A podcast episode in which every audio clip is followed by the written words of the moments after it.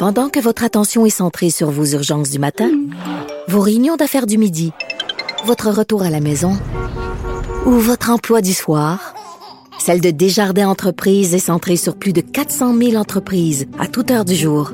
Grâce à notre connaissance des secteurs d'activité et à notre accompagnement spécialisé, nous aidons les entrepreneurs à relever chaque défi pour qu'ils puissent rester centrés sur ce qui compte, le développement de leur entreprise.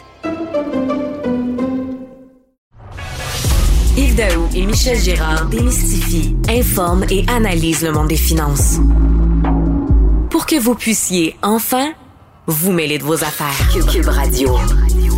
Pierre Fitzgibbon a démissionné de son poste de ministre de l'Économie plutôt que d'avoir obtempéré au cours des deux dernières années aux recommandations de la commissaire à l'éthique qui lui disait qu'il fallait qu'il vende les compagnies dans lesquelles il y avait potentiellement un conflit d'intérêts. Le prix à payer pour rester en politique était trop haut pour lui. Euh, il a préféré quitter ce poste euh, prestigieux euh, qui, bon, il estime qu'il perd un million puis qu'il faut qu'il trouve un million pour cette entreprise. Mais pour mieux juger de la situation dans laquelle se trouve Pierre Fitzgibbon, nous avons eu l'idée d'inviter un ex-ministre et politicien et également une personne du monde économique qui peut peut-être mieux nous donner qu'est-ce que c'est vraiment être en politique et aussi être du monde économique. Bonjour, Daniel Payet. Bonjour. Euh, je veux juste rappeler à nos éditeurs là, que tu es économiste. Tu as été évidemment dans le cabinet du ministre des Finances euh, connu au Québec, qui est Jacques Parizeau. Tu as été quand même ministre, euh, tu as été à la Caisse de dépôt, tu as été évidemment. Tu as été partout. Et aujourd'hui, là, est-ce que l'affaire Fitzgibbon, c'est une tempête dans un verre d'eau ou c'est un enjeu réel ou ce que est-ce qu'il est possible encore de penser qu'on peut avoir un homme ou une femme d'affaires en politique sans avoir les enjeux qu'on vit aujourd'hui? Euh, c'est pas une tempête dans un verre d'eau, c'est une affaire qui, qui existe depuis, euh, depuis très longtemps. Euh, si on peut dire depuis toujours, mais comme euh, les règles d'éthique se sont resserrées, ben là, la, problématique est plus forte. si on se souvient, pour les plus vieux, euh, au retour de M. Bourassa en 1985, il y avait en dessous du bras euh, euh, un président de Provigo, M. Gobeil, un président de, la Banque de Montréal au Québec, M. McDonald, un gars de SNC, euh, M. Fortier, euh, sous M. Parizeau, euh, lorsqu'il était premier ministre et que je servais comme ministre d'Industrie, Commerce et l'équivalent d'économie, donc le même ministère que Fitzgibbon, ben, il y avait aussi Jean Campeau, qui venait de la mhm. Caisse, qui était ministre des Finances. On se souvient de M. Daou, mhm. qui je pense n'a aucun lien avec toi, non. qui était aussi ministre de l'économie. bon, euh, on pourrait parler de M. Pellado, qui a été euh, chef du, Parti québécois pendant un certain temps. Euh, Morneau en, à Ottawa, euh, on pourrait parler de M. Carney. Il n'est pas encore arrivé à Ottawa, mais il pourrait arriver. C'est que tous ces gens-là, ben, ils ont un schème, une habitude de fonctionner, de décider et de rapporter, donc l'imputabilité quand on parle de politique, euh, qui est totalement euh, différent euh, du milieu politique. On, se rapporte à une personne. Moi, je me souviens, quand je travaillais pour M. Pierre Pellado, le père fondateur de Québécois, quand je travaillais pour Canamanac avec M. Dutil, quand on avait des choses à faire, des acquisitions, des ventes, des, négociations avec les banquiers, etc., je faisais affaire directement avec eux c'est on s'en va là, on s'en va là, qu'est-ce que tu penses de ça? Euh, non, oui, euh, j'aime pas ça, ou fais ça autrement, ou bon. Et après, ben on le faisait, tout mhm. simplement. Et euh, donc, une fois par, par trois mois, on avait un conseil d'administration. généralement, c'est neuf ou dix personnes qui avaient reçu la documentation en avance. on traitait avec eux une fois au trimestre. Puis après, ben, le président de l'entreprise, lui, faisait son rapport aux actionnaires une fois par année. Puis ça durait à peu près 90 minutes. Puis euh, ton secteur euh, finance était à peu près 5 minutes là-dessus. Et c'était comme ça que ça marche. Mais Daniel, dans le cas de la politique, la reddition de comptes, là, c'est, c'est pas comme ça que ça marche.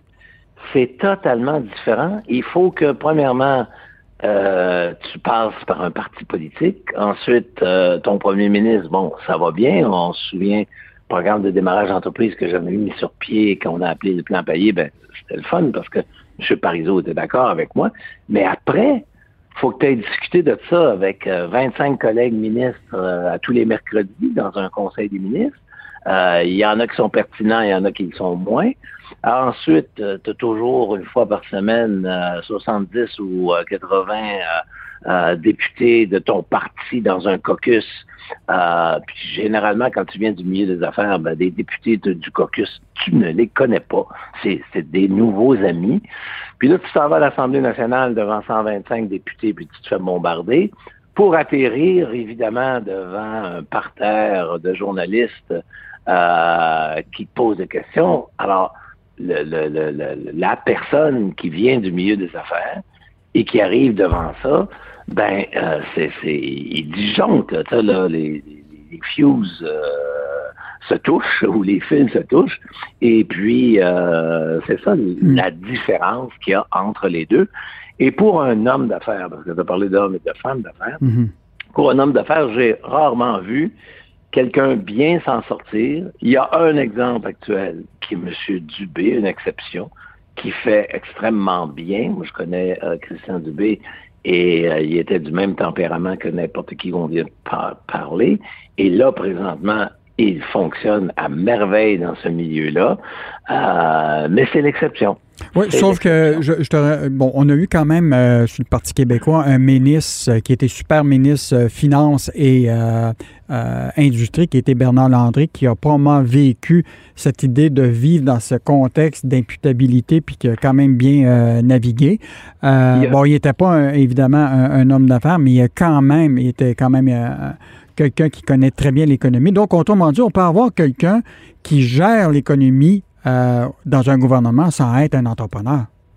Tout à fait. Euh, oui, tout à fait. L'exemple de M. Landry est bon, mais M. Landry, euh, comme on dit dans le métier des affaires, il n'a jamais fait un chèque de paye. Hmm. Tu viens du milieu des affaires quand tu as été signataire d'une liste de paye. bon, c'est une vieille expression que les gens ont, sans enlever l'ensemble des qualités. Il y, a, il y, a, eu, évidemment, beaucoup de très bons ministres même de ministre des Finances. Euh, je pense à Gérard Delévesque, par exemple, euh, euh, qui, qui, était avocat et qui a été un très bon ministre des Finances, à mon avis. Il y a ce genre de très bons ministres. Ça prend pas nécessairement un médecin pour être ministre de la Santé, on le voit actuellement.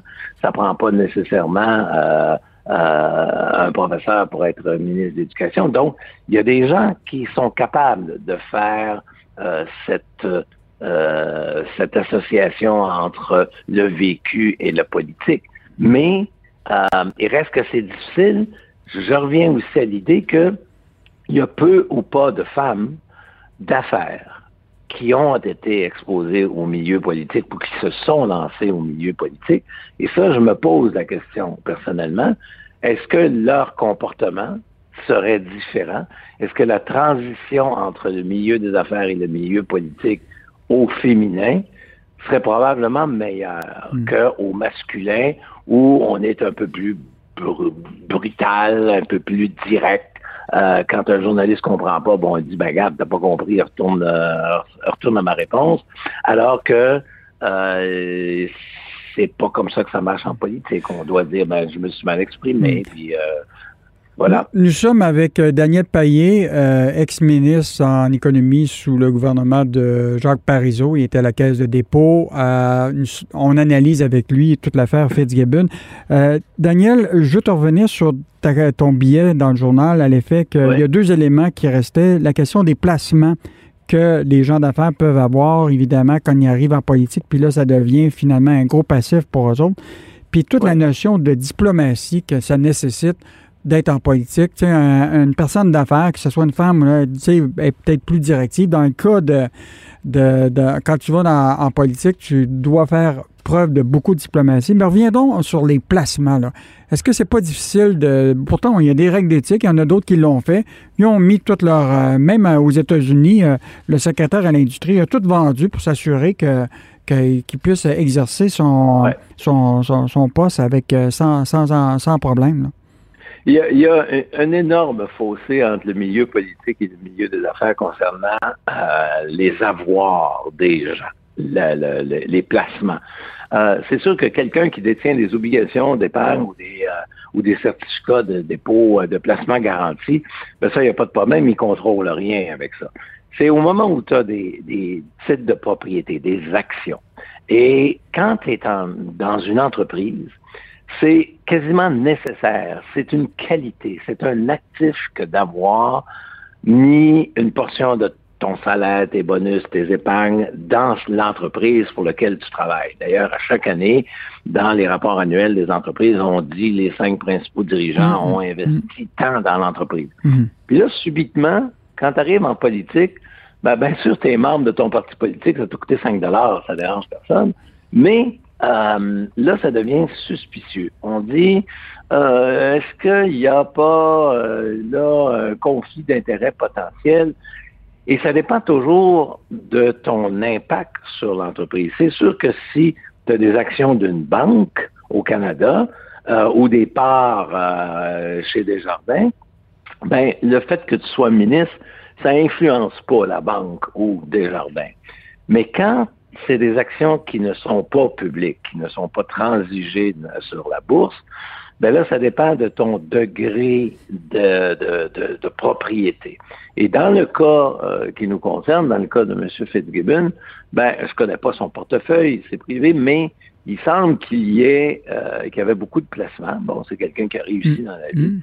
Et surtout dans des entreprises privées. Et là, il y avait des règles, il y a des règles. Et moi, je suis du même avis que l'ensemble des gens qui commentent ça, c'est de dire, ben écoute, là, quand tu es rentré là-dedans, il y avait des règles. Est-ce que tu les connaissais? Est-ce que tu t'en envisageais de les respecter? Et euh, la réponse devrait être oui. Ce sont les règles du jeu. Hmm. quand tu joues au hockey, ben, tu commences pas à jouer au golf après. Hmm. Alors là, il y a peut-être un manquement. Est-ce que les règles sont bonnes? Est-ce que les règles sont serrées? Semble-t-il que oui. Est-ce qu'il faut les changer maintenant? Surtout pas, parce que le contexte n'est pas là. Mais oui, c'est effectivement embarrassant de faire ça. Qu'est-ce que c'est qu'une fiducie sans droit de regard?